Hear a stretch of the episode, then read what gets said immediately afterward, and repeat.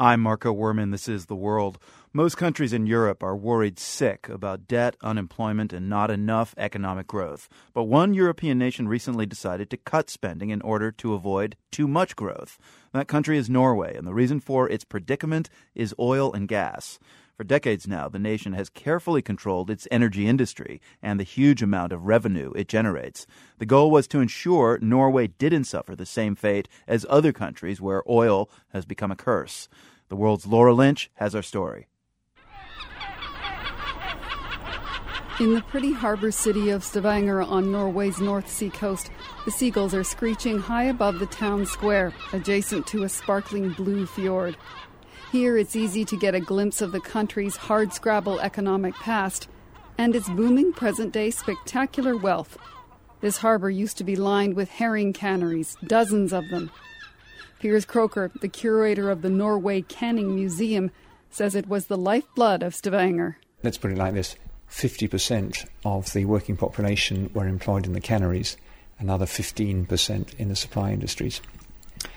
Uh, and there was a newspaper headline in 1920 The City That Stands on One Leg, and that leg was Canning.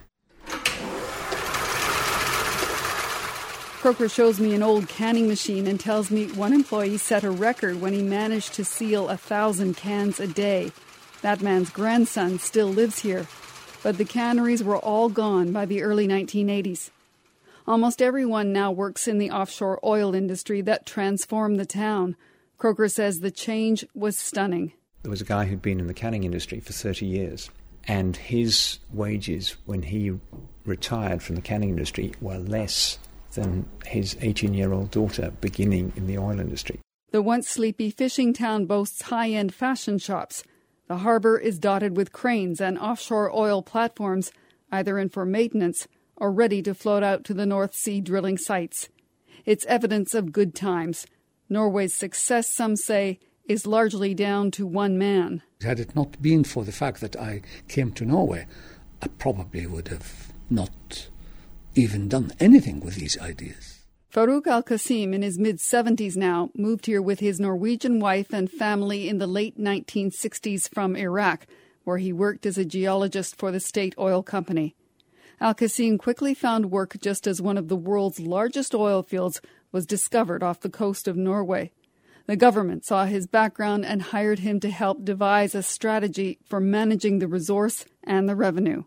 Al Qasim says one of the first things Norway did right was to control its newfound wealth. You don't really benefit at all by allowing oil or, or, petroleum revenue to come onto you like a tsunami and flood everything that will completely destroy Uh, non oil sectors of the economy. That's what happened in the Netherlands in the 1970s. It's now known as the Dutch disease. As oil exports boomed, the flood of money into the domestic economy inflated the currency, and that led to price increases. In turn, those increases destroyed exports and led to joblessness and inequality. By contrast, Norway has held on to almost all of the revenue it earns in a giant and ever growing savings account known as the Oil Fund.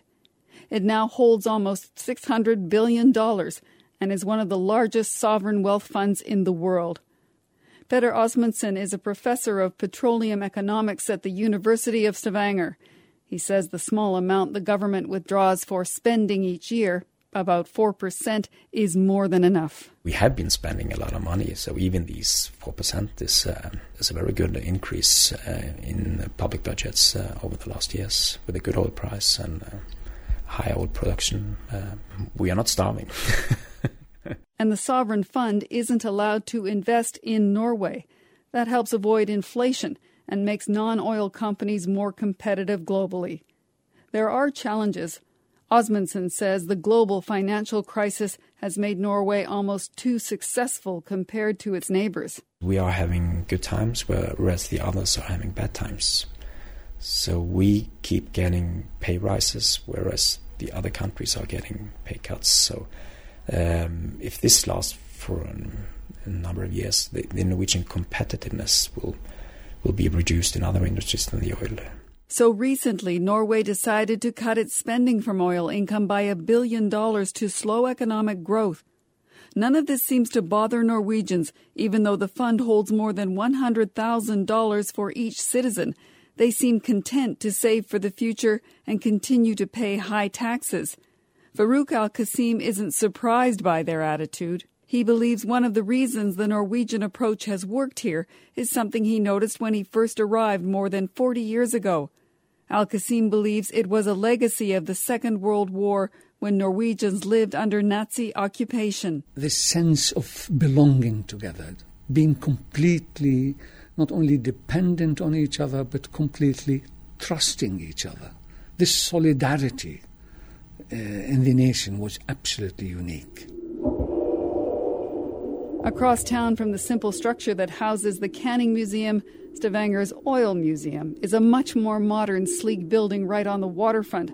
The almost spooky echo of a simulated depth sounder is one of the exhibits, along with scale models of drilling platforms meant to give an impression of what it's like to drill for oil under the sea. But there's also a giant clock showing the oil revenue climbing second by second Another wing houses a gourmet restaurant with gourmet prices. Oil has been good to the town. It's now one of the most expensive cities in the world, and it's been good to Norway. For the world, I'm Laura Lynch in Stavanger. You can see Laura's pictures of Stavanger and its museums at theworld.org.